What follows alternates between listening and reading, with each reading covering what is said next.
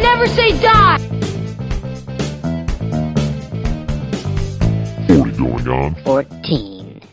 Hello, everybody, and welcome to episode 249 of 40 Going On 14. I am Mike. I am Patrick. I'm Joel. And I'm Josh, and me and the guys have been working on a time machine to help me go back in time and keep us from ever doing the Peter Pan episode. Well, then what will we reference for the worst episode ever? I don't know. Yeah. I realized I didn't have a couch gag until I went out to get a beer right before we started. So, yeah, so this week we are covering the 1995 12 Monkeys and also the 2015. 15? Yeah, been a few seasons already. 2015 12 Monkeys TV show by the same name. Yeah, it just concluded this year. Yeah. Oh, it, it totally finished? Yeah, uh, the third season finale was the series finale, if I uh, interpret things correctly. So it is complete. Okay, so I got some catching up to do. We all got to different points in the first season. Um, some of us halfway, some of us finished the entire thing. Uh, but yeah, we're going to talk about that and the uh, Bruce Willis um, and Bruce Willis. Ah, I lost his name. Brad Pitt. No, not Brad. Not the uh, Terry Gilliam. Terry Gilliam. Yes, uh, big fan of Terry Gilliam, even though I can't remember his name. The TV show I just watched, Obviously. I just watched random episodes from all four seasons, figuring that you know it's kind of like Time living traveling. the show, right? that, that's not true, but I should have. Yeah, well, I made a spreadsheet for it, so If you like spreadsheets, you can make one that uh, has all of the shows from the podcast collective on it. Dude, that was all you. You did that one yourself. Yeah, I, I kind of did. screw you On guys. your I'm jumping spreadsheet. out of this car. On your spreadsheet, you'll find such shows as The Coffin Joe Cast, The Internet with Scott the Pool Boy, Mint in Box Cast, The Dog and Deuce Show, and of course, The Rad Dad Radio Hour.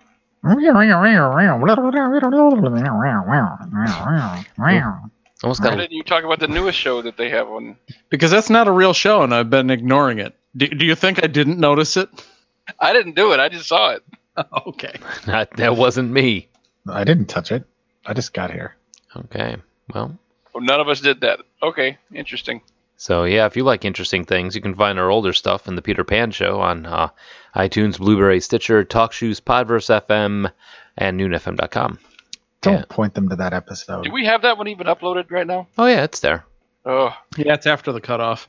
Yeah, um, warning, warning, Will Robinson. I was actually uh, talking to listener Karen on Saturday, and she mentioned that uh, she had not yet listened to the first 30 episodes. If you're in that same boat, they are all still on TalkShoe, if I am. Um, yes, sir.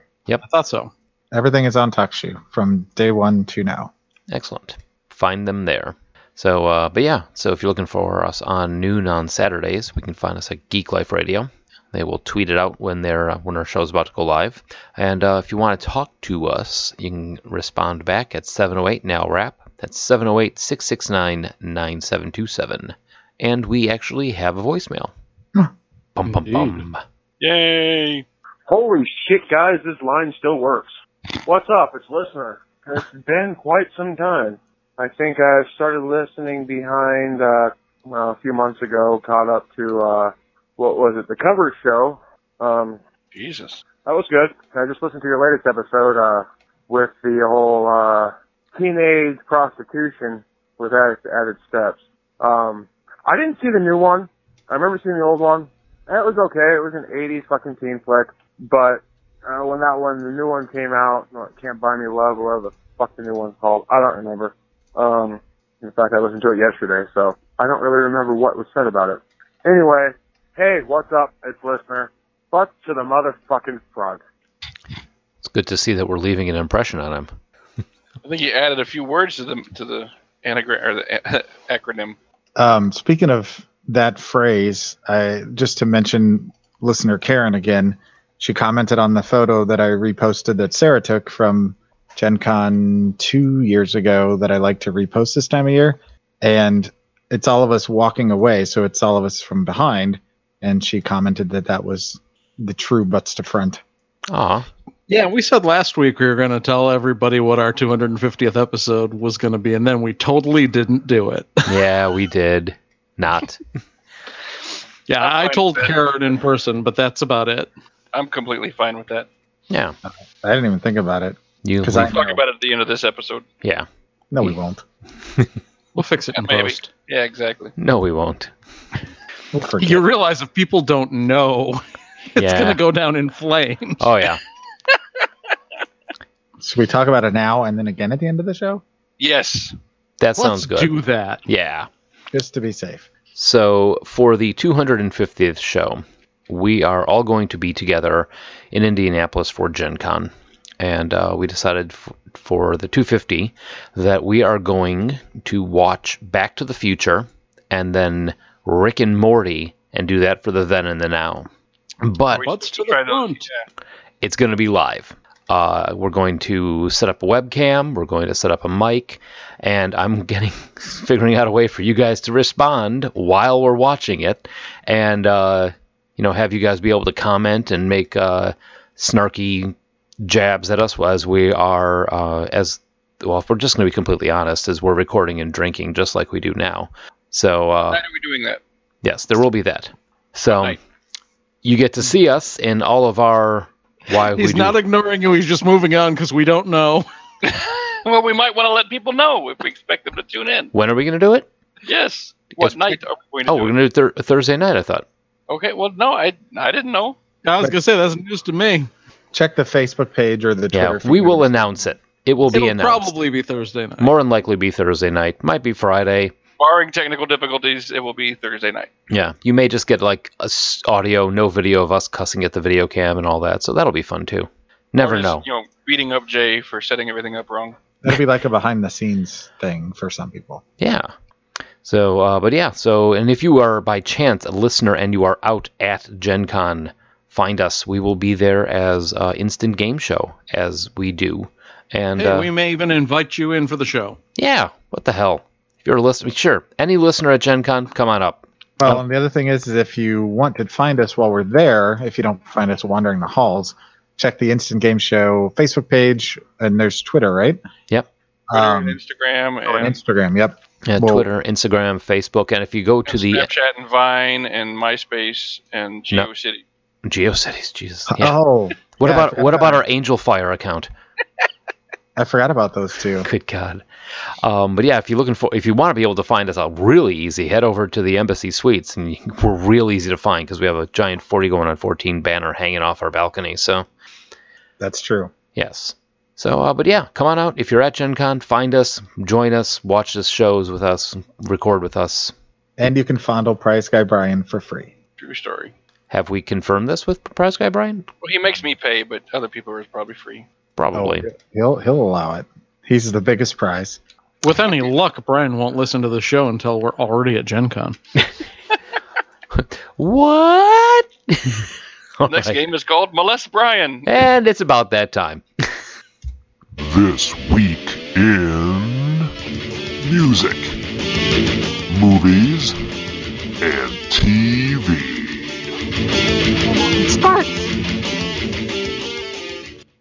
All right. Molesting Brian would be a physical challenge. The Unless we ask trivia about his body. Where is his tattoo? oh God. Um, so the theme this week, the date is January fifth, nineteen ninety six. Release of the first Twelve Monkeys. All right. So music. The number one song in the land was One Sweet Day by Mariah Carey and Boys to Men. As you do in 1996. Yeah, it's a pretty good song. Did you hear about the time that Michael Jackson called up Boys to Men? Well, he was disappointed because he thought it was a, de- a delivery service. Womp womp. Pedophilia never gets old. Did you just womp womp pedophilia? No, just you.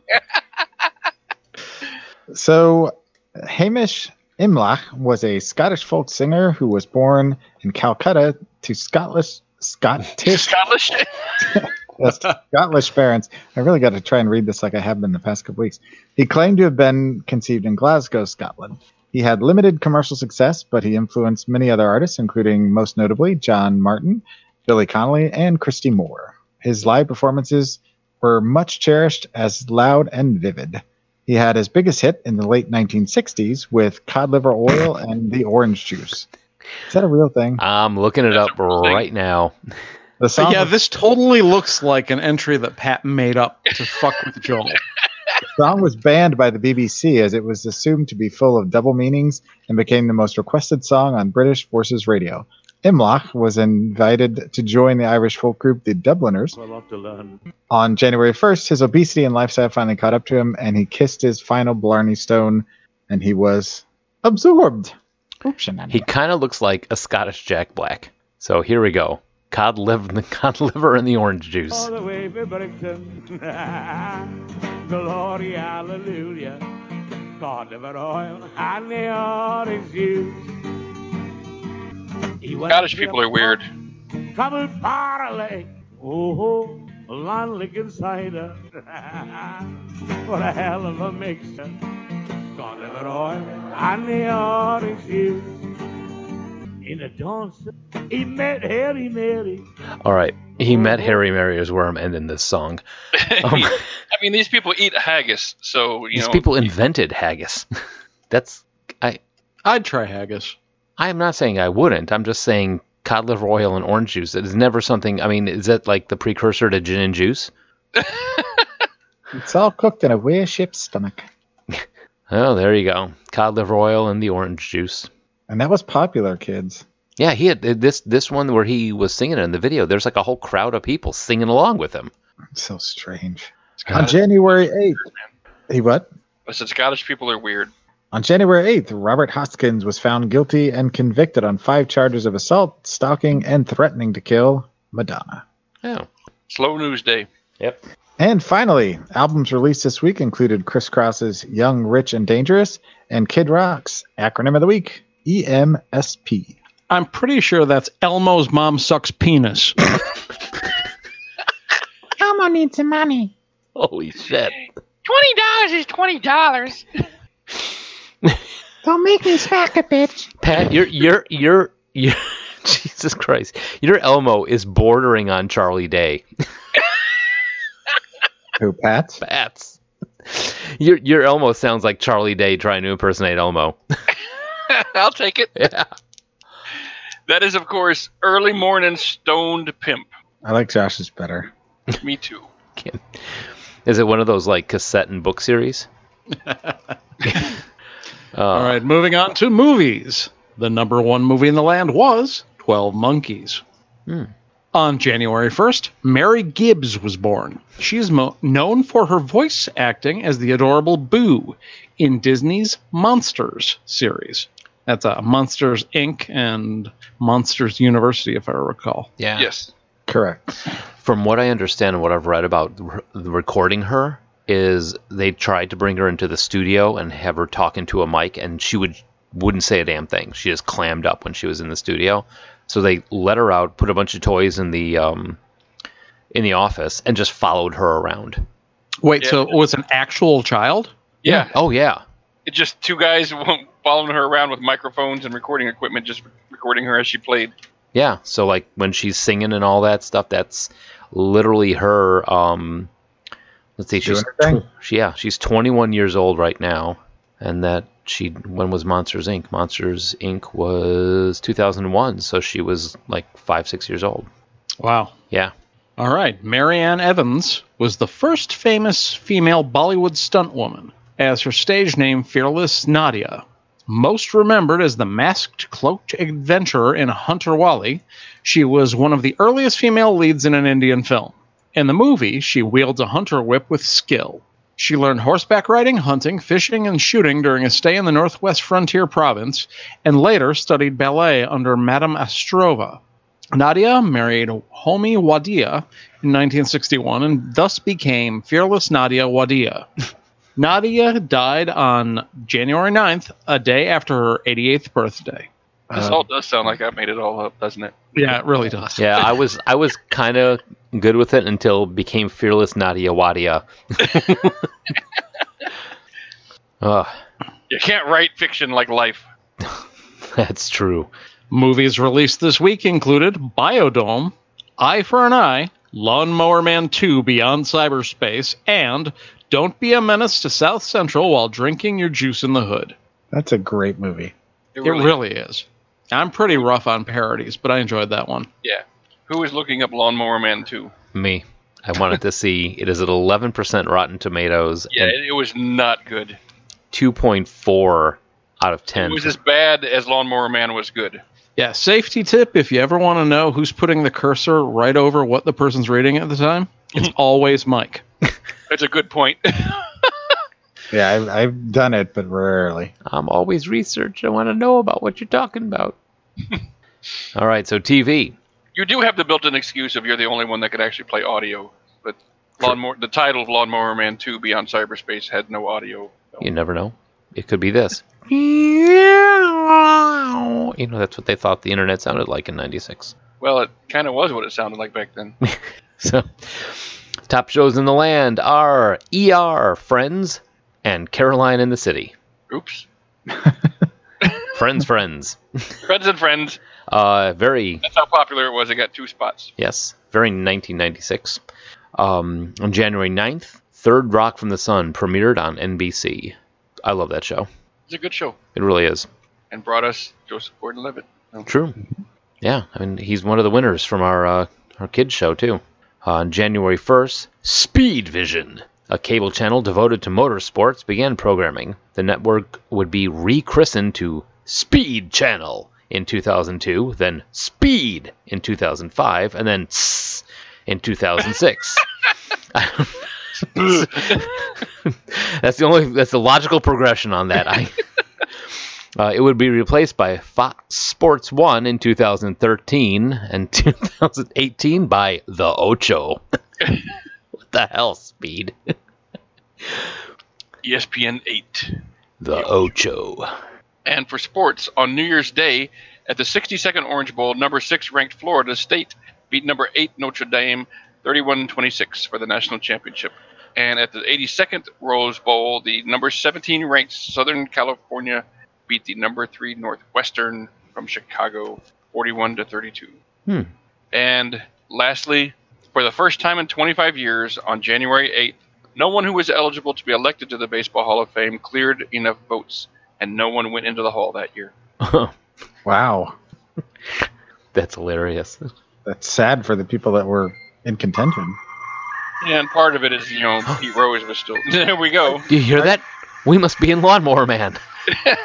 I thought you were checking our Angel Fire to see if there were any updates. I'm not lying. I I have gone through resumes and when, when I'm hiring people, and I literally have found people that have in, that had th- at least three people that had Angel Fire email addresses. Up until probably, uh, I would say maybe eight to ten years ago, I had a, I still had a Prodigy email account that was active. That's not too bad, but Angel Fire is like That's really a fire starter. yeah. That uh, take us out, keyboard Joel. No, I'm no, your fire starter. All right, so then, 12 monkeys.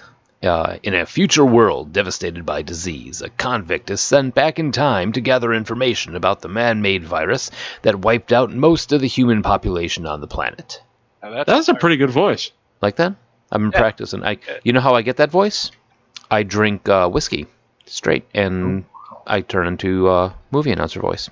There you go. in a world. So this is directed by Terry Gilliam. Never heard of him. Wait, what? Oh. He's being Yeah, he's known for uh, being one of the writers and the animator for Monty Python.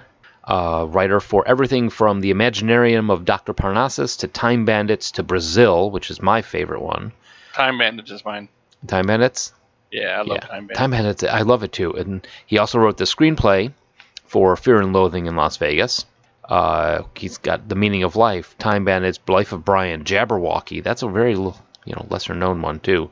Um, and now he is currently working on a movie called The Man Who Killed Don Quixote, starring ready for this Adam Driver, Jonathan Price as Don Quixote, Stellan Skarsgård as the boss, and just there's a it's a great cast past that. Olga Kurienko as jockey. So he tried to to make that already once with um, Johnny Depp, and there's a whole documentary about it because it was failed to, from the start. that was the one That's- that had the giant storm and everything, right?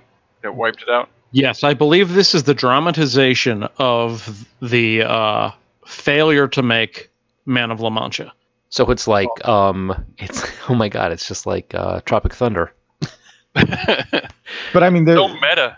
it was a it was a it, I don't remember how long they were filming for, but it was like five years or something. It was some crazy amount of time they were trying to get it finished, and it just wouldn't happen. Um, It became a worse situation than even the Apocalypse Now set.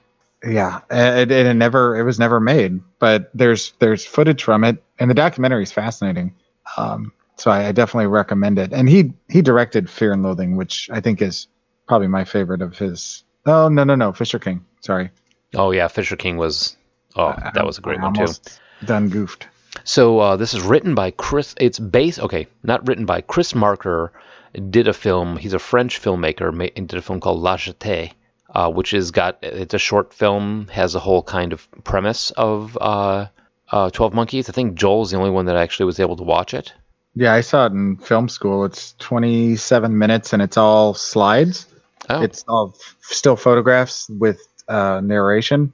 And it basically tells the story of a guy that's time traveling. And uh, it's the whole scene on the uh, basically on the, the runway, you know, the last airport sequence, basically, but interspliced with the rest of the story kind of playing out.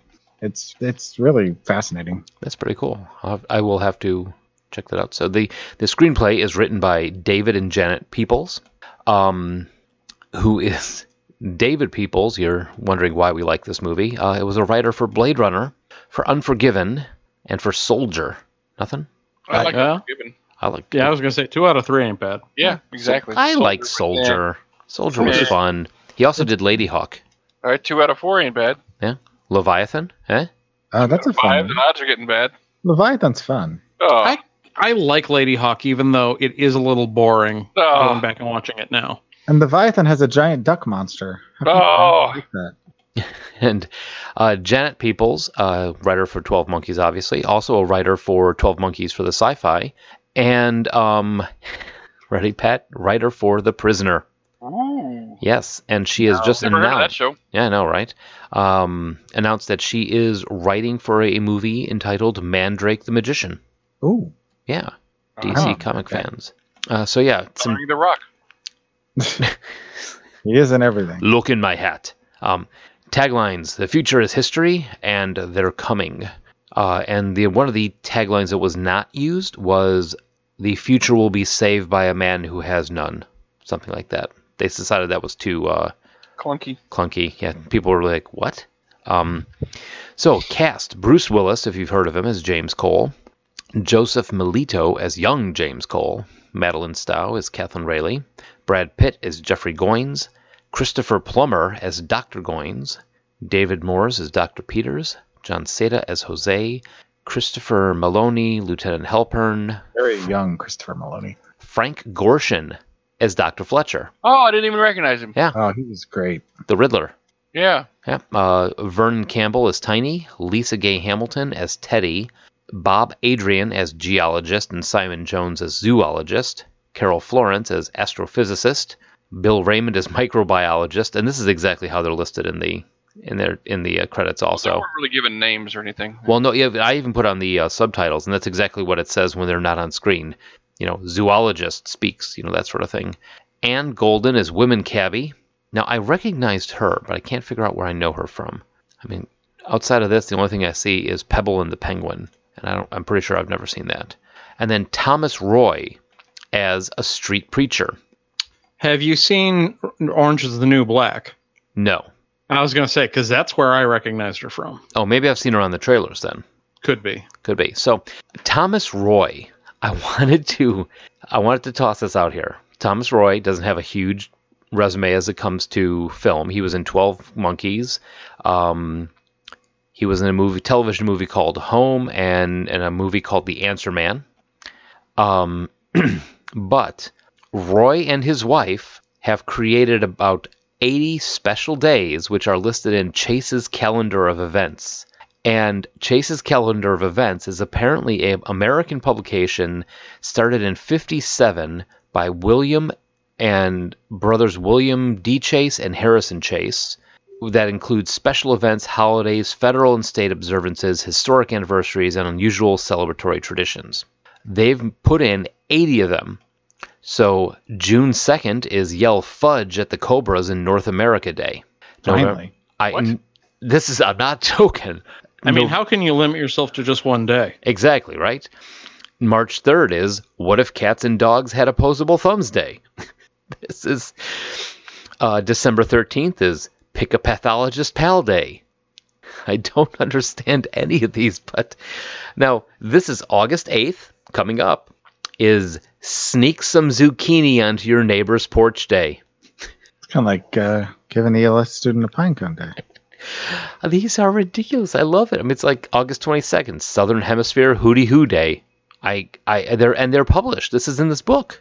I didn't realize this is something that we could do. We've been doing that all our life. I I know. mean, tomorrow is take your house plants for a walk day. it is. we just missed up, missed uh, July 23rd for Hot Enough For You Day. Well, luckily at Gen Con we have Drink Your Weight and Yoo-Hoo Day. I'll have to go get some yoo-hoo. July 10th, Don't Step on a Bee Day. I think that should be every day. Yeah, I was going to say bees probably want that every day. Yeah. So, but yeah, I, I, you know, so he had a part in this movie and then did that for the rest of his life, apparently. Don't step on a bee in apartment 23. Wow. Really? Catherine Ritter is rolling over in her grave right now. That's the one you go with. You like that? No, not at all. Um, so trivia. Bruce Willis uh, took a lower salary than his star status would normally entitle, partly because of the budget restrictions, but mostly because he wanted to work with Terry Gilliam. Uh, actually, Bruce did the movie for free. It was only after the movie was released that he was paid, which is kind of weird. That's pretty awesome, though. It is. Good on him. And I know I watched the documentary on it, and Terry Gilliam was like, I wanted to kind of show people something different because, you know, Bruce Willis was, they were making movies for Bruce Willis that were Bruce Willis movies. So, you know, it gave him a chance to stretch his legs and do something different. Yeah, I'll get to that in, a- in a couple trivia here. So Terry Gilliam was afraid that Brad Pitt wouldn't be able to pull off the nervous, rapid speech that he wanted for uh, the part. He sent him to a speech coach, but in the end, he just took away his cigarettes. and once the nicotine withdrawal kicked in, Pitt played the part exactly as Terry Gilliam wanted. So there's that. Uh, Terry Gilliam gave Bruce Willis a list of Willis acting cliches not to be used during the film, including the steely blue eyes look. I was trying to think of any other Bruce Willis cliches. Yippee-ki-yay, motherfucker. Yeah, one liners. Yeah, there were. Yeah, there were no one. There was no one-liners in here. That's a big one. Yeah. Um, Singing. But he doesn't do that anymore. I mean, his whole demeanor was a pretty far cry from his usual grizzled, like, e- even when he was 20 years ago, he was doing the, like, I- I'm starting to feel my age, but I'm a badass kind of thing. Yeah. So, uh, director Terry, Terry Gilliam first met Bruce Willis while casting his film The Fisher King in 91. He was impressed by the sensitivity shown by Willis in the scene from Die Hard, where uh, McLean is talking about his wife while pulling glass from his feet. Talking to Willis, Gilliam de- discovered that his part was ad libbed entirely. Terry Gilliam remembered this and was convinced to cast him in this film. So, there you go. Good on him. Uh, the Army of the Twelve Monkeys is inspired by a passage from L. Frank Baum's novel, The Magic of Oz, which we all know once you get past The Wizard of Oz, it's all nightmares and hell, uh, in which the Gnome And Roller King. Boys. And Roller Boy. Not, no, no, no. Wheelers, Wheelers. The Wheelers. Oh, that's Ah, right. fucking- How could you forget the Wheelers? oh, my I God. tried to. So uh, the Gnome King and Kiki Aru convince 12 monkeys that they will have an endless supply of food if they become human soldiers for them. Which, if they made that into a movie, probably would have some horrendous transformation scene that would give all the children nightmares. Uh, it was Terry Gilliam's intention to make the film's plot ambiguous, and there are many theories that suggest that Cole is mad and none of the events in the future ever actually happen.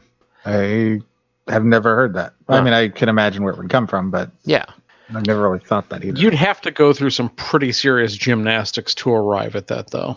yeah, you would. I mean, because you'd I have think, I to think the film would be better served if it had been more ambiguous. But I mean, yeah, I don't think it was. for the ending. Yeah, just in general, like if they had left it to where you never know if he really was in the future or if he was crazy. Uh, yeah, I would say it's less ambiguous than Total Recall. Hmm. For sure. So artist Levius Woods claimed that the interrogation chair in the movie closely resembled his 1987 illustration, Neomechanical Tower, Upper Chamber, and managed to get a court to stop the movie 28 days after its release. He eventually settled with uh, Universal for a six figure sum. Now, Wow. in this, I. Oh, Looking at the picture that you posted in the, in the show notes, it's kind of hard to argue. Yeah. Yeah, he's got a case. Yeah, he really does. I'm going to post a picture to our Facebook page when I post the show next week. So when this goes up, this will be, you know, I might, I might even just make it the um the banner just so you can see what it looks like. But yeah, he definitely that. has a case for it. So yeah, so that's what I've got for the trivia. Um, weird question, but I highly doubt that this is true for any of us. Was this any of us a first viewing? Nope. Was this Absolutely not. Patrick? No, not at all. Was I this saw any more We than watched it five? together. Oh yeah, that's true. We saw it in the theater, didn't we? Yep. And yeah, then- we probably all saw this at the same time, the first time. We've seen this multiple times with each other. Yeah. I owned it on VHS, then DVD, and now Blu-ray, and I have the soundtrack. that's the thing the soundtrack in this really was not um amazing i i didn't i mean it had its traditional terry gilliam awkward music for whatever's going on during the current scene thing Had some pretty reasonable oldies. Uh, true yeah what a wonderful world and um blueberry, hill, and you've got Tom Waits singing "The Earth Died Screaming," and then there's uh, the Astor Piazzolla Bandoneon soundtrack that's layered throughout it.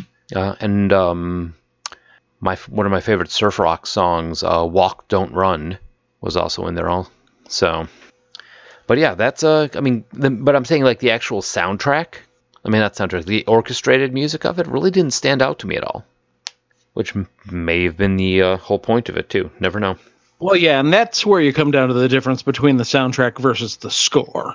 mm-hmm um yeah I'm, yeah, I'm sorry that's what i mean is i'm, I'm talking about the score Yeah.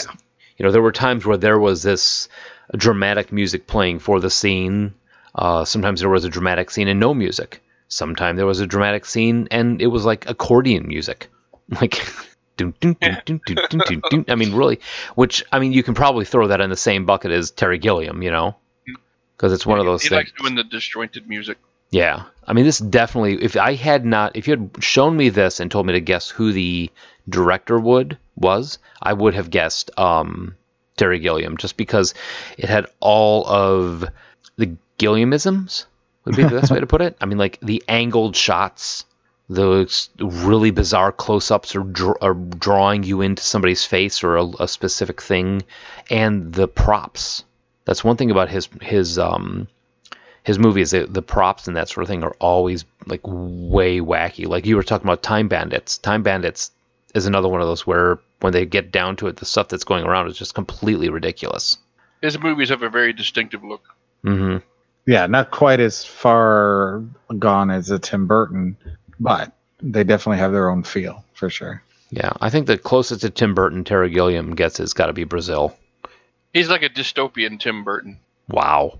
I could see that because there is always uh, this under decay, uh, undercurrent of rotten decay in a lot of his films. hmm Yeah, the uh, in um, Brazil there was that whole like I don't say post-apocalyptic, but kind of like 1984 type feel to everything.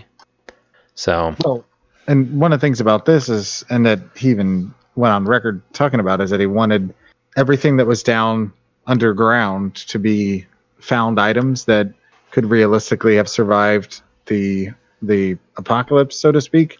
And so, even the time machine, I mean, is just a series of objects that they put together that they had the technology to send people back in time, with this but it's really jerry rigged. We're going to shove you in this giant accordion and then cram you through the wall, and then you'll be in 1996. Maybe. and then you'll come back and you'll be really sick and we'll throw you in a room. True. I did have to say that the whole um, the voicemail communicate communicating with the future through the voicemail um, was really c- clever. Mm-hmm. I, I would put this really near the top of uh, the list of time travel movies that handle time travel from a plausible perspective. Yes, I agree with you on that. 'Cause because you have everything dealing with like things changing as like in the in the end of the movie, which we're calling spoilers, uh, of course. um, when he makes the final phone call to the voicemail and says, "Look, you're looking for the wrong people. You want to go with this guy. You leave the twelve monkey, the army of the twelve monkeys alone." And like five minutes later, Jose shows up. Yeah, and I mean, in general, things happened because they happened. Like, if you know about it, you can't change it. Mm-hmm.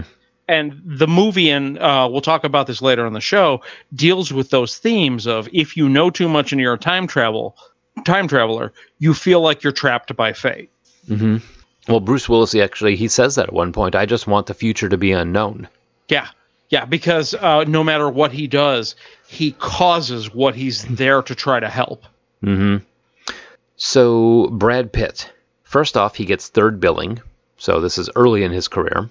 Yes, very early on. And good crazy person or just hamming it up and chewing the scenery.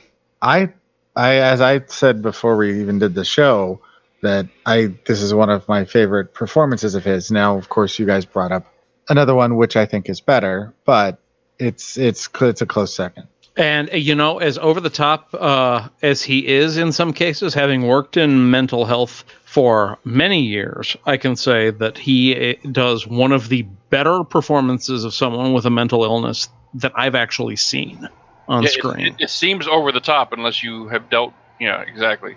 Well, and he's he went to a uh, uh, they had a doctor that was a like a what do you call it? When they have a consultant that had him visit with actual mental patients, and he went over specific diagnoses that uh, Jeffrey was supposed to have, and the doctor coached him on how those people would act in different situations. Hmm. And so he had actual. It wasn't just he was pulling out of his ass. He was he studied it to learn what was the real way to kind of play it up. Plus the whole thing with his eye being kind of wonky throughout the whole movie. Yeah. You know, just There's, added. to a, that. there's a little bit of scenery chewing, but I mean, it's it's mostly forgivable. Yeah, a- and this was perspective I didn't have when I first saw the movie. In that, even the day room scene. Granted, the entire room is populated with the three most extreme people you'll find on any unit anywhere in the country, I- instead of like those three and a bunch of mostly quiet people. But you know, the environment, the uh, specific words that the staff uses, uh, the reactions of the clients, it's all really true to life if you've worked in mental health. Which, incidentally, if anybody's wondering, the film that we felt was his best portrayal was Fight Club. Just because somebody is probably like, well, what is the best? We're gonna leave that to the end, Joel. Leave him hanging. Oh. Yeah, when he runs away and they refer to it as elopement, I was like, holy shit, yeah, that's exactly what we'd call it. That's fantastic. Um, w- what was I going to say? Oh, first off, I know he didn't really do it, but Bruce Willis eating that big spider freaked me out. that was a big spider. Just means you got to bite down quick. Oh, Ugh. all the gooey stuff comes popping out. Ah, ah, ah, ah. I, I Like a tried, to Judy eat Valley a, Rancher. tried to eat a spider because I didn't have any way to bring it back. And I like how the, Again. the zoologist is like, I like that idea. Try to do that again this time. Got all excited, yeah. Like, what the hell? Yeah, if you didn't like that, Mike, don't watch Vampire's Kiss. In Oh. fact, don't watch Vampire's Kiss anyway. Yeah, Just just, imagine terrible if that movie. spider had been pregnant. just on general principle, don't watch Yeah. it. But Nicolas Cage actually eats a German cockroach. Yep. Oh, I have seen that. That's it what- was God. real. Yeah, so it's What? I don't need to know that. I thought his teeth getting screwed up was for Birdie. Oh, that's right. It was Birdie. You're right. I, I don't why do I know all this about Nicolas Cage? Because you and I were on a Nicolas Cage kick for a while. oh, that's right, it's your fault. It is my fault. Yep, I take blame. That's safe. I always blame Joel. Uh, it's because I take it. I- I'm like, all right, sure, that's fine. Yeah, you Good. do.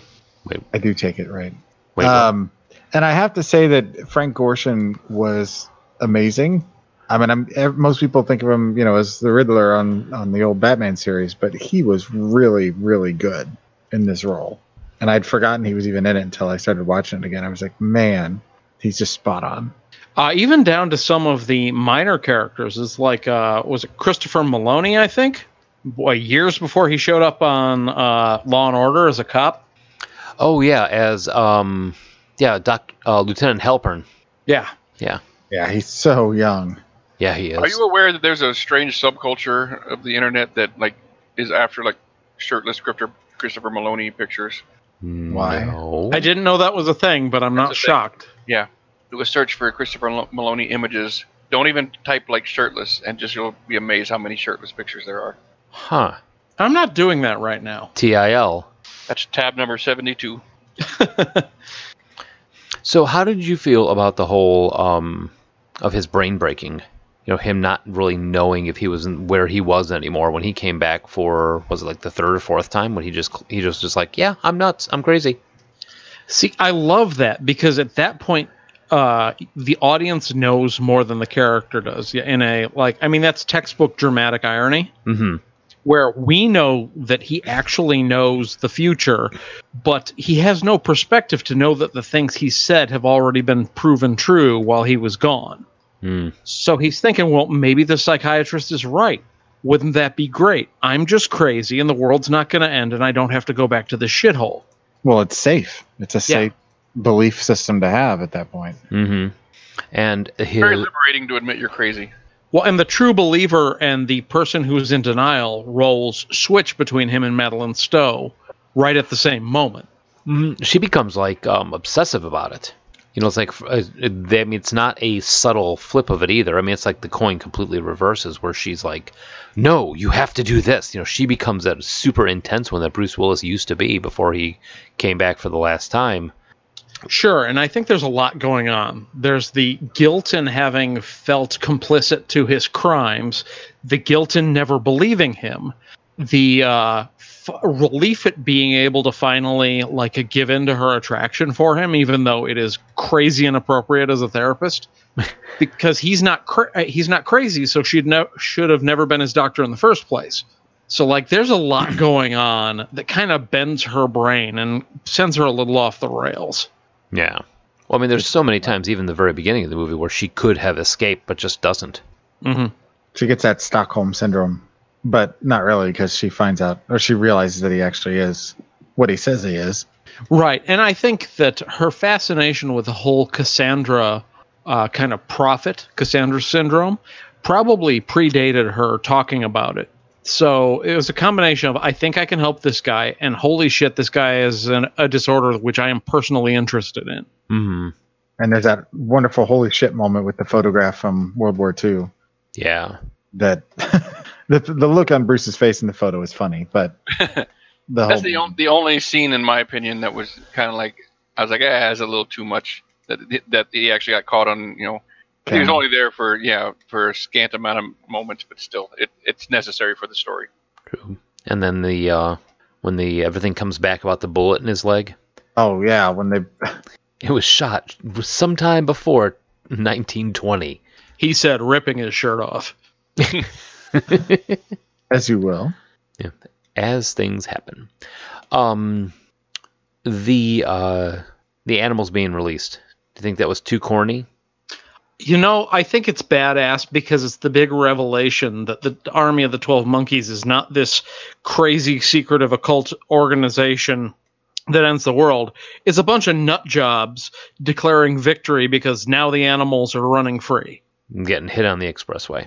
right, Poor emu. they didn't anticipate that Yeah. So that's. I mean, it's. I. I just think uh, with that, it was a little bit of a breaking from the theme of the movie when having the uh, the elephants and everything running around. Well, spoilers a little bit for the second half of the show. If that was your biggest problem with the movie, y- that is addressed and changed for the series.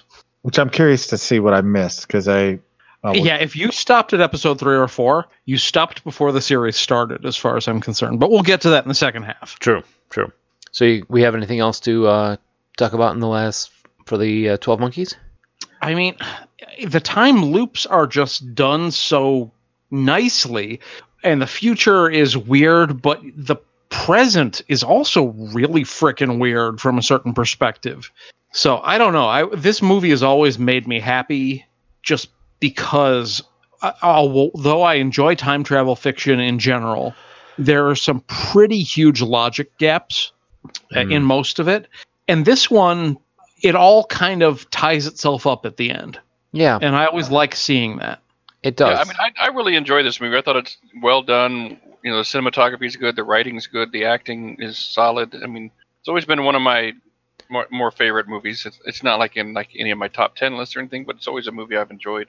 Well, and they play with time travel, but they don't play with it loose and free like a lot of movies do and a lot of TV shows.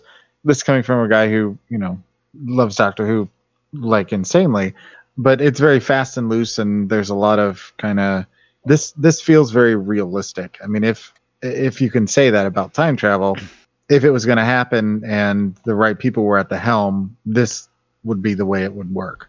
Uh, For some reason it just feels very legitimate, I guess is a good word. And I always appreciate the darker Terry Gilliam stuff because they remind me a lot of like a Juno film. Uh, I, I was going to say, Joel knows what I'm talking about. I don't know if you guys know, like City of the Lost Children, Delicatessen. oh, I know City of the Lost Children. I was going to say, like Terry Gilliam's dark stuff reminds me of Juno's stuff. I could see that. Gino and Caro together, yeah, they did some. I mean, City of Lost Children is is a perfect example of a pitch perfect film. Yeah, and just as dark and bizarre. I- It's why I like to compare the two directors. I think it's a good comparison. Excellent. Solid. So we're going to take a little bit of a break, go back in time, and re- redrink our beers. Uh, but we can never prevent the beer from being drunk, and we can never prevent Elmo's mom from sucking penis. And on that note, break. That explains so much about Kevin Clash.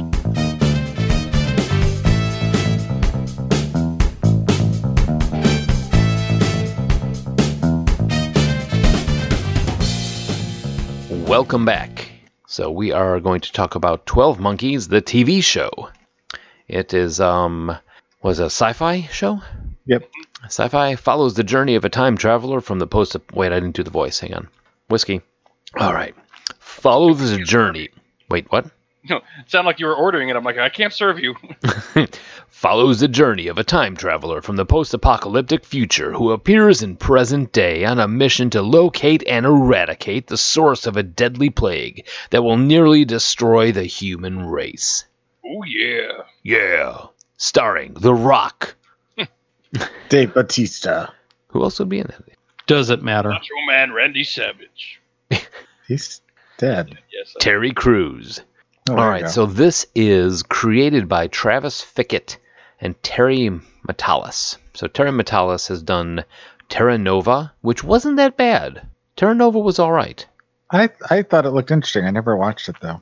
He's also done Dinosaurs. a a bunch of episodes of Voyager, episodes of Enterprise, and uh, something called Nikita. La Femme Nikita? Yeah.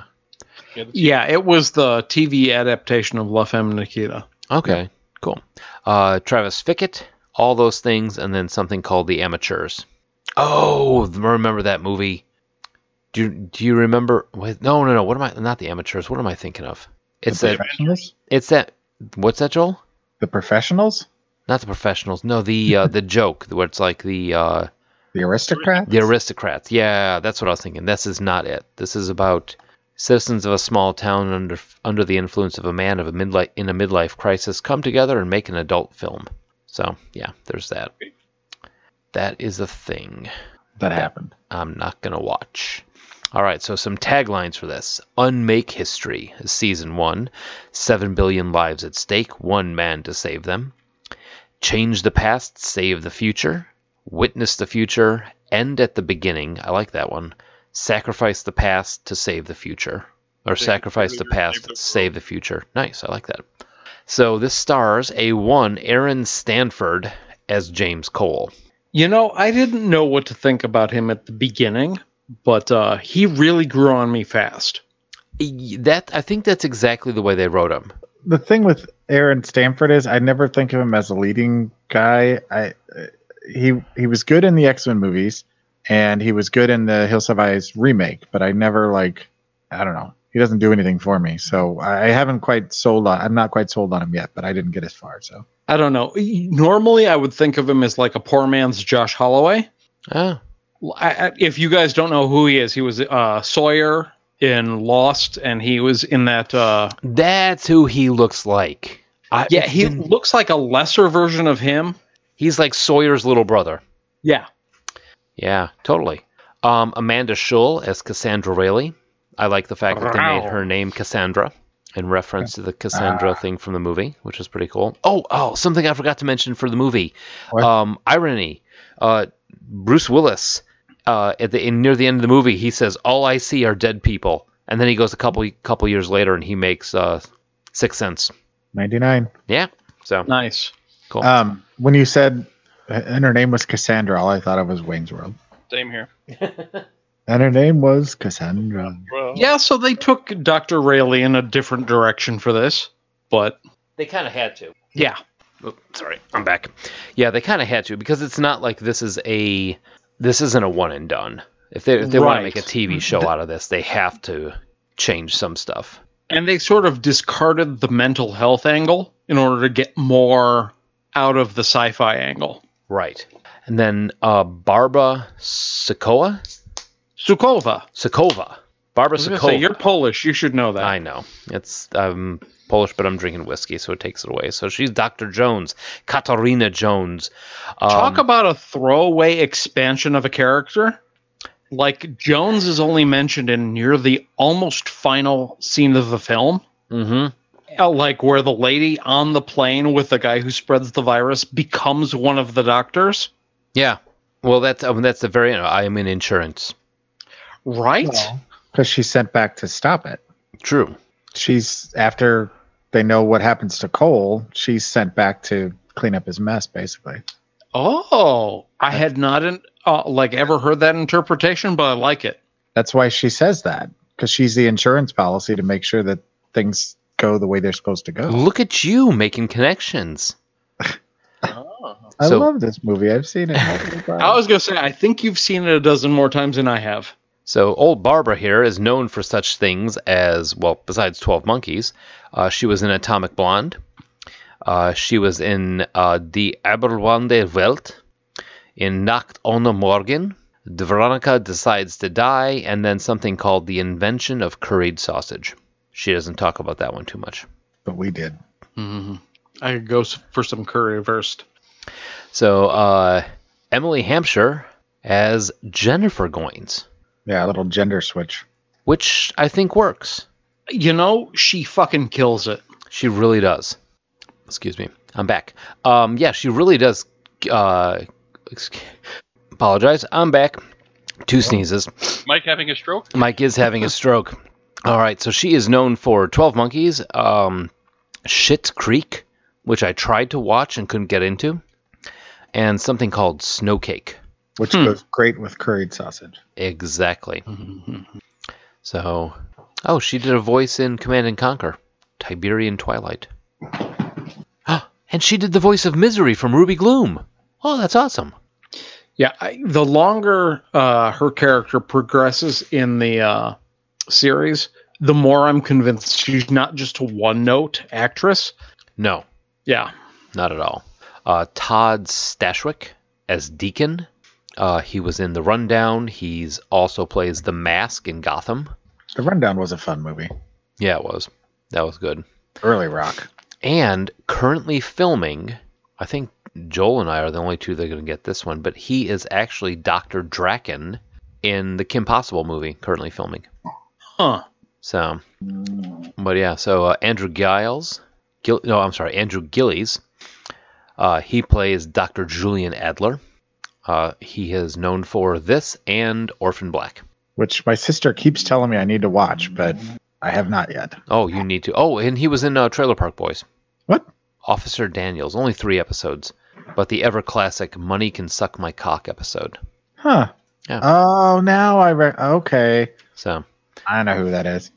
so Kirk Avocado as Jose Ramsey.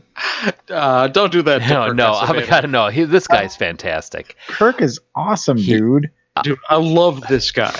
He, He reminds me of like uh, uh, Ho- uh, not a Jose Ferrer. That's the painter. Uh, Not Miguel Ferrer. yeah, no, he reminds me of like Miguel Ferrer's little brother.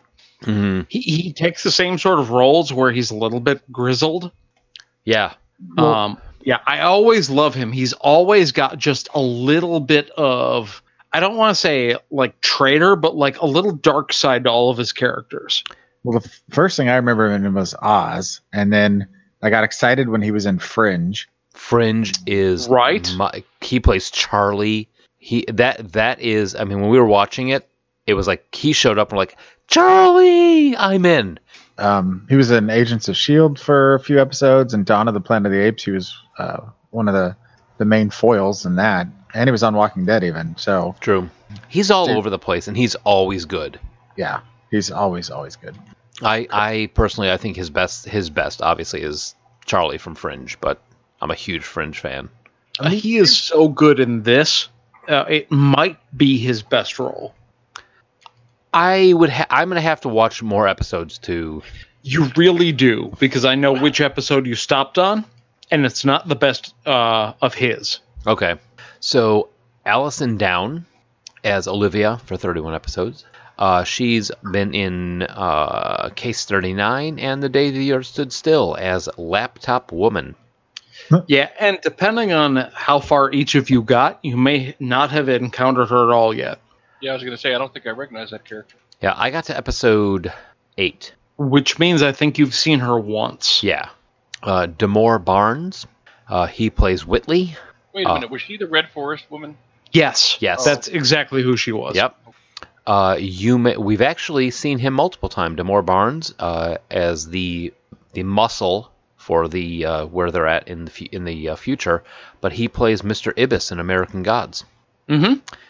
Yep. And uh, Tobias Budge in Hannibal, and he's Henry Hewitt in The Flash. So he's all over the place. He's also um, Hemlock Grove. yeah. I Yep. mean, the, the thing is, they've gotten a lot of really good television actors for this show. You know, they haven't they haven't just like pulled you know C-listers. They've for television side of things, they've per they've pulled some really good actors for this show, and I'm really impressed with what they've done with them. So, and finally, Murray Furrow as Dr. Lasky, uh, who is known for 12 Monkeys, the Lizzie Borden Chronicles, starring Christina Ricci. If you have not watched them, watch them. It's pretty fun. And Ray Josh, Mm-hmm. he is playing Sid in the uh, TV series for the Umbrella Academy. Oh. Yeah, that I knew. I knew out of all of us, you would be the one that For uh, sure. Yeah, that would totally. I remember get that. asking about it when I saw the promo poster because it looked interesting. But uh, y- you should really, if you can get a hold of any of the Umbrella Academy uh, graphic novels, definitely do it, Joel. It's right up your alley. I think you would really like them. I like you saying that. Like that. What My else? You, alley. what else do you want me to say? In a world. This is like when, when Joel has a, a, a head cold. in a world where j- people go up Joel's alley. So, trivia. The psychiatric center in which Jennifer is placed is called J.D. People Psychiatric Treatment Center, named after the writers of 12 Monkeys, the movie Janet and David Peoples. And it's also where you can go if you need cash now. Um, damn it. in adapting. Just blew my mind. got an Eric and um, Eric and what's his name going on right now. So in adapting Twelve Monkeys to a series, Dr. Rayleigh's first name was changed from Catherine to Cassandra. In one scene in the film, uh, C- Catherine is giving a lecture about the mythological Greek figure Cassandra. And he'll Sandra. Yeah, I think that's both a reference to the original film, and I mean, Cassandra is the Greek mythological character when it comes to like knowing the future. hmm hmm If for those of you that have not watched the movie, Cassandra is the one who is knows the future, but everybody, no, nobody believes her when she gives her predictions. So when uh, Jennifer Cole, Cassandra, and Deacon go back to 1989 to steal, steal and copy the time map, which I don't know if I've seen this movie. Seen, have I Uh, seen this episode It is yet? not in the first season because I don't know what the hell this is about. Okay, so when we finally see this, they go to steal the time map, whatever that is. They enter a hotel lobby wearing 80s era clothing, and Cole is wearing the exact clothes that Marty McFly wears in Back to the Future. So it's turning into time bandits. Oh, that would be. I got the weirdest geek boner right now for that. That would. time Bandits, the show. The idea of Jennifer, Cole, Cassandra, and Deacon all doing anything together is fucking with my brain. It really is. Why would Deacon be there? I, I know. Oh my god. Okay. Oh, and the other um, thing that I noticed in there is that sh- episode three or four, Cole is wearing the same Hawaiian shirt that Bruce Willis was wearing at the end of the uh, movie with the tigers all over it. Oh. Yeah.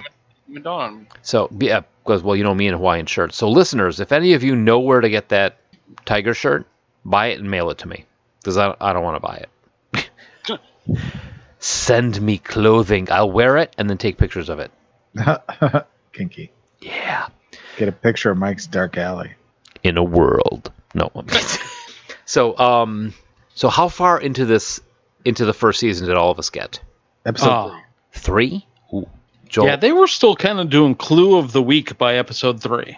I just I could not. I, I had a lot going on this week anyway, but I I just couldn't get into it for some reason. I don't know why. I I, I don't know if it was Aaron Stanford or Really, I was hooked after the first episode. I, Yeah. I loved that pilot. And the thing is, is there's a reason I was trying to push you guys to get to five because there's a big tonal shift at five. hmm Something really big happens like at episode five. Uh, you were trying to say something, Pat? No, we'll get there. We'll get there. Um, like I, said, don't hold back with spoilers if you. No, no, that's not what I'm saying. Okay, well, fuck it. I'll just say it. I mean, I, I was all in after the pilot. I loved the pilot. I was jazzed. I was like, all right, this is going to be awesome. And every episode I've watched since then, I'm on episode, I just finished episode six, and every episode, it's just, my, my love is waning. The, the shine is off the apple, as they say. I'm getting, I, I'm getting less enthralled as it keeps going. Hmm. Huh. Huh. Yeah. And I For don't me, know it why. was the opposite because uh, I think a lot of critics uh, said, "Oh, the time travel doesn't make sense," and my response is, "You didn't watch enough episodes." Yeah, no, I don't. e- It's not even a plot thing. It's just, I mean, like, like I, I feel like there's too much filler going on. There, they they have too much, too many episodes to fill out. I think this is perfect as a movie, or maybe as like a, you know, a, a six, seven, eight series. uh, You know, Like a arc, mini but I series. think, yeah, but I, I think there's, there's just too much to like. They're just stretching out some things that don't need to be stretched out. I have a feeling though, just from what I did see and some of the throwaway stuff, like when he ends up uh, in Korea in 2000 whatever, and leaves a scrap of paper, that all of that will come back. That it all ties together. I don't know if that's true, but Oh, it that's does. the sense I Hmm. got. Yeah, the first season is very, very tight. You think they're going to leave a loose end and there's going to be lazy writing. And you find out, sometimes not until the season finale, that no, this was part of the plan from episode one. Mm-hmm. You mean the writer's plan? Absolutely. Yes. I, I like the concept. I like the original movie, and I like this enough. I'm gonna watch the whole first season, but I, I don't know. Depending on how it goes, I may or may not continue on. Yeah, I know in the first half of the episode, we were talking, Mike was saying that it was a point of contention. Like, how much did you like that the Army of the 12 Monkeys was just these weird environmentalists that wanted to put giraffes on the Jersey Turnpike? Yeah, did you did you enjoy that plot twist, or did you think it was a cop out? Right. In this, the Army of the 12 Monkeys, what they are and what they want is a series wide mystery. Mm-hmm. The gr- what do they call him? Is it the Gray Man? Uh, the S- uh, Slender Man. Well, they mo- they mostly refer to him Slender. as pale. Oh, Pale Man. That's right. Yeah. Slender Man is something else. If Slender Man was in this, holy shit. Yeah, Oh. Um, it's- um, but I'm looking at I'm looking at the um, the uh, uh, episode list, and I think I, I made it to episode nine is where I finally uh, finally stopped. And what I like, one of the things that I like about it is that they kind of give you hints about what's happening, give you a qu- they give you something to think about between episodes through Rayleigh's watch. You know how like the scratch appears and disappears depending on what's going on. Yep. You know that's Yeah, I mean, there is a sense that no matter what's going on, things are moving back to the way they're supposed to be, hmm which is a theme from the film. In the film, they're not even trying to change things. no. In this one, the, one of the big differences is they're trying to stop the plague from ever happening. Yeah, that is a big change from it, and I think that is what makes this work as a TV show versus the movie. but one of the things that I kind of was starting to get annoyed with the second time they used it was was you know okay this is gonna do it and then they do it oh it didn't do it oh no well let's go back and you know do more detective work and figure out you know it's like like you can't keep doing this Uh, eventually, Pat, if you continue on with the show, I think you're going to find that the characters, at least some of them, get just as fatigued as you are. yeah I'm, There's like, I'm in the episode does where this even fucking matter? Yeah, I'm, Mm-hmm. I'm, Mhm. that's where I am right now, where he's confronting Jones and everything about you know how many more jumps do I have and blah blah. Oh, that's the one you ended with? Yeah. How many jumps do I have? Not as many as I wish? Yeah. Oh, you got to keep watching. Oh, I'm going to. I mean, I, I enjoyed it enough early on that I'm gonna see where the, the story arc goes, but depending on how they finish it, I may or may not check out. Yeah, I, I always say I'm going to continue on with this or that when I watch something for the show. I Mhm. didn't for Lost in Space. I didn't for a bunch of other stuff. This one, unfortunately, I got to the end of season one and they hit such a major cliffhanger that I feel that I have to continue. Mm. See, and th- that's the thing that I'm I, I struggled with when I watched it is that the movie is based on a 30 minute short film, and the series is based on the movie, and the series is four seasons, and I'm like, how are they going to take this fairly simplistic plot and stretch it out? And so, uh, I mean, I'm And curious. invariably, in you that have some filler episodes. Right, where you get kind of, uh, like you said, fatigued is a good word for it. But I think the biggest problem I had with the series was how fast and loose they played with the time travel, which, like I said, in the original, they didn't do. Here, it's like, okay, well, we're going to send you back here. Okay, that didn't work. Let's send you here. And it's just like he's constantly going back and forth, and there's no. Uh, it's it seems very simple, yet they don't have enough power to send him back to 1987, but they can keep sending him back and forth every five minutes. So it's kind of like, okay, I don't quite get this. The time travel seems like total nonsense until almost the end of the first season. I will say that. Hmm. Um, there is a plan, there is a design at work, and I could forgive critics or even viewers that, like check out before they get there. Um, I could I could see that happening where if you're I mean I, and I wasn't joking is like when when you start watching this it's one of those things like oh, holy crap okay episode 3 this happened this happened this and this happened this happened which created this to happen and then something will happen I think what was it when they were escaping they were escaping the lab and Cole gets shot you don't know who shot him but then you find it out 3 episodes later that it was actually um, uh, Cassandra's boyfriend that shot him. yeah, Aaron. Aaron, yeah. I wondered if he was not a good guy. Well, no, no, he's not that that's he's not. complicated. Yeah. Yeah, God stinks. I want to don't. Well, a- and it's funny because you've got minor characters like Jose and Jones in the movie who are like throwaway characters almost, who get almost entire episodes devoted to like, let's explore this person in the show. hmm And it kind of works because they give you. It, I think it gives you the or a little bit of look into the motivation by what like what Deacon is doing about why people are doing what they're doing. um, like that whole uh, the whole uh, I think it's like two or three episodes that are all about um, Cole and um, what's his name Cole and Jose, like how they survived after the the um, disease took over. And to me, that kind of felt like a filler episode. I, di- I didn't enjoy that one as much. No, Nah. now see I like that because it kind of it, it gives me so a little bit more backstory into the characters. Right? Like the future almost isn't a real place in the movie, it's almost a parody. But uh, in the show, the future is a fully realized location. Yeah, there are people that are immune to this disease. As But, I the- mean, it, there it's, would it's be. kind of a you know it's a strange uh, situation because basically if their mission succeeds, they all just go away. Well, and that that is I hate to say that it's a recurring thing, but it's like when Cole comes back and several times where he's like, "Oh, okay, I did this. Why has nothing changed?" And it does get I won't lie, it does get a little old. Yeah, that's that's the part where I'm saying like it just it, it it's stretched out a little too much. But stick with it. Yeah, I'm, I'm going to I'm going to watch the first season. No, you must watch two seasons. and then you get to the I'm, end. of the I'm story. only I'm only going to the end of the first b- before I make that decision. Ugh. if the cliffhanger is as as cliffhangery as Josh recomm or suggesting, then you may not have a choice. And that was my feeling. Like, is if I had stopped where Joel had, I probably could have said, okay, this one's in the books. But once I watched episode five, I was like, now I need to keep going. Mm-hmm. I didn't. I didn't get that from episode five. No? No. Yeah, as soon as they started to expand the threats in the future world, and you start to push a little deeper into the world of Jennifer Goins, and a lot of this is going to be on the strength of Emily Hampshire's performance.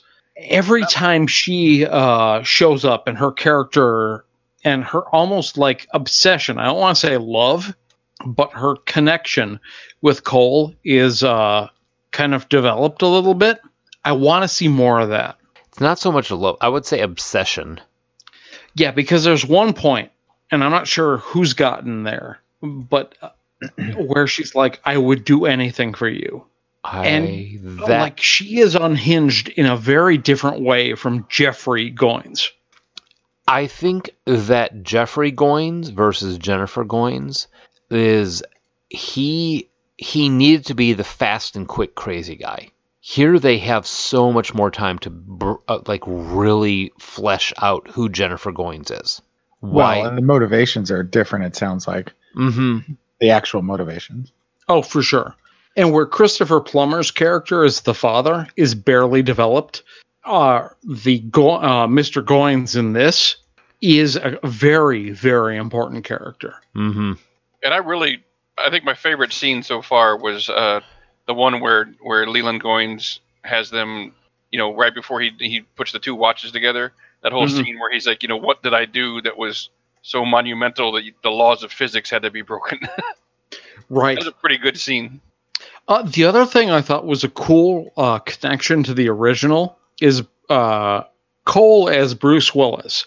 The reason why they keep sending him back is that he's very good at remembering details. They don't explicitly state that in the series, but there's a few moments where Aaron Stanford's Cole like just rattles off a series of numbers. Well, yeah, like the license plate. On Yeah, the van. that was exactly the moment I was thinking of. Mm-hmm. And it's I like that they did it that way versus I remember things. You know, Well, it- Oh, they, they make a, a, a strong case in the in the pilot, you know, talking about how he's basically a living computer. yeah. Yeah. Even little details from the movie. Maybe this suffers from a little over explaining, but like there's a big plot point about how much uh, coal is into Key West, Florida. Mm-hmm. That's almost a throwaway moment i- i- in the uh, movie, but they decide that we're going to plumb all of the depths of the original film and like let's see what we can do playing with these details. Yeah. It's and you know what I, I find even more fun about this or actually impressive about this is because if you look at the first 10, s- 10 episodes, there's one, two, three, four, five, six, seven, eight. There's like nine different writers in the first 10 episodes or the first season. It's for them to talk to, uh, get all these people and get, I can't even imagine what the continuity board must look like for this show. Looks Like- like the crime board where they're trying to figure out where the It's teeth came from. who is from, I just thought of the board in Always As it Sunny. turns out, that's a real board that they used to write from. No, just remembered from Always Sunny. Um, oh God, yeah. What? There is no Carol in HR. No, who, what's the name of the guy that he's? Pepe Sylvia. Actually, there is no HL Sylvia. That- I love that Pepe scene. Sylvia. Um, but yeah, I mean the the the amount of time that they're spending in making sure that this the continuity is sticking correctly for the show is really good. I'm I'm glad that they're taking that much time into it. Yeah, we talked a little bit about Fringe earlier in the episode uh, with the Kark Acevedo uh, connection. If you're a fan of Fringe, I honestly think you're going to love this. hmm I'm a Um, fan of Fringe, and I love this. Yeah, I when I first subscribed to Hulu, I thought it was a waste of money. Um, but this is one of the things that uh, has made paying for Hulu every month kind of worth it.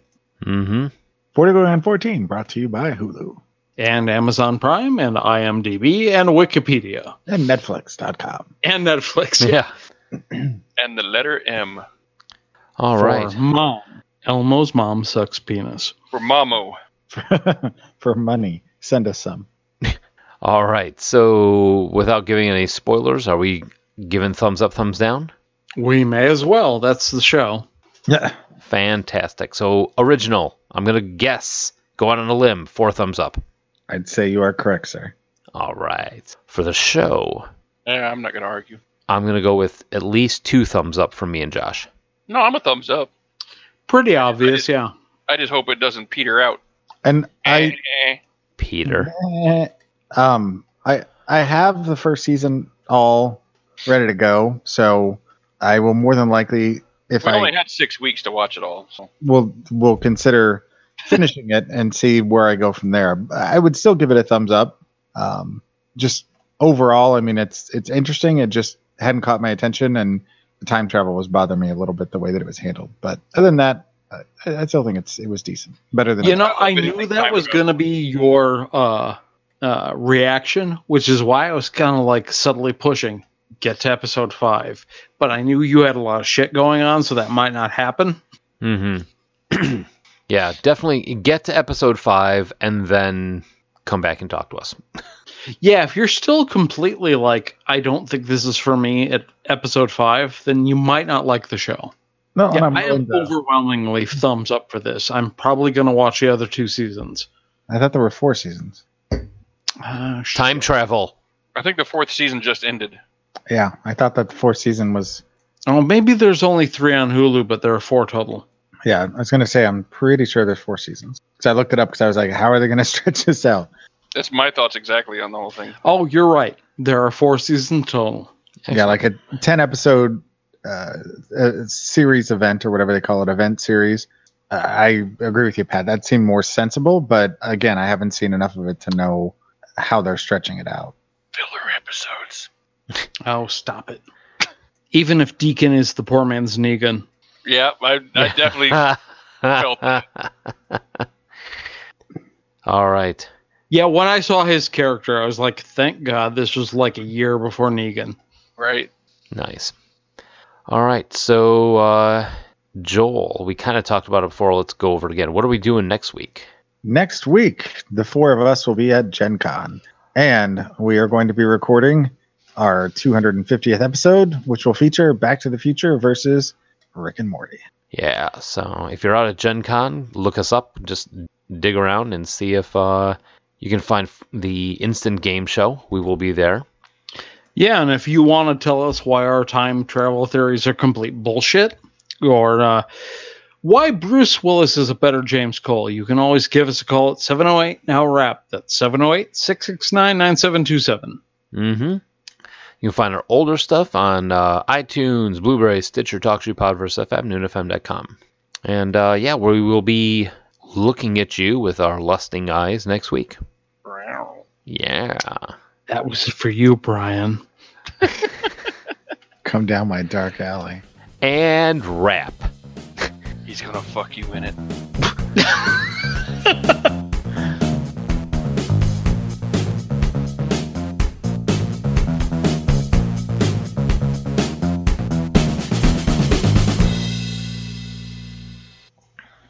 I've got surprises for you guys for when we get to Gen Con. I hope it's a big cookie. i hope it's a small cookie I think you've done this. Mine one. was a Smokey and the Bandit reference. mine was a joel reference He's referencing himself. It's Joelception.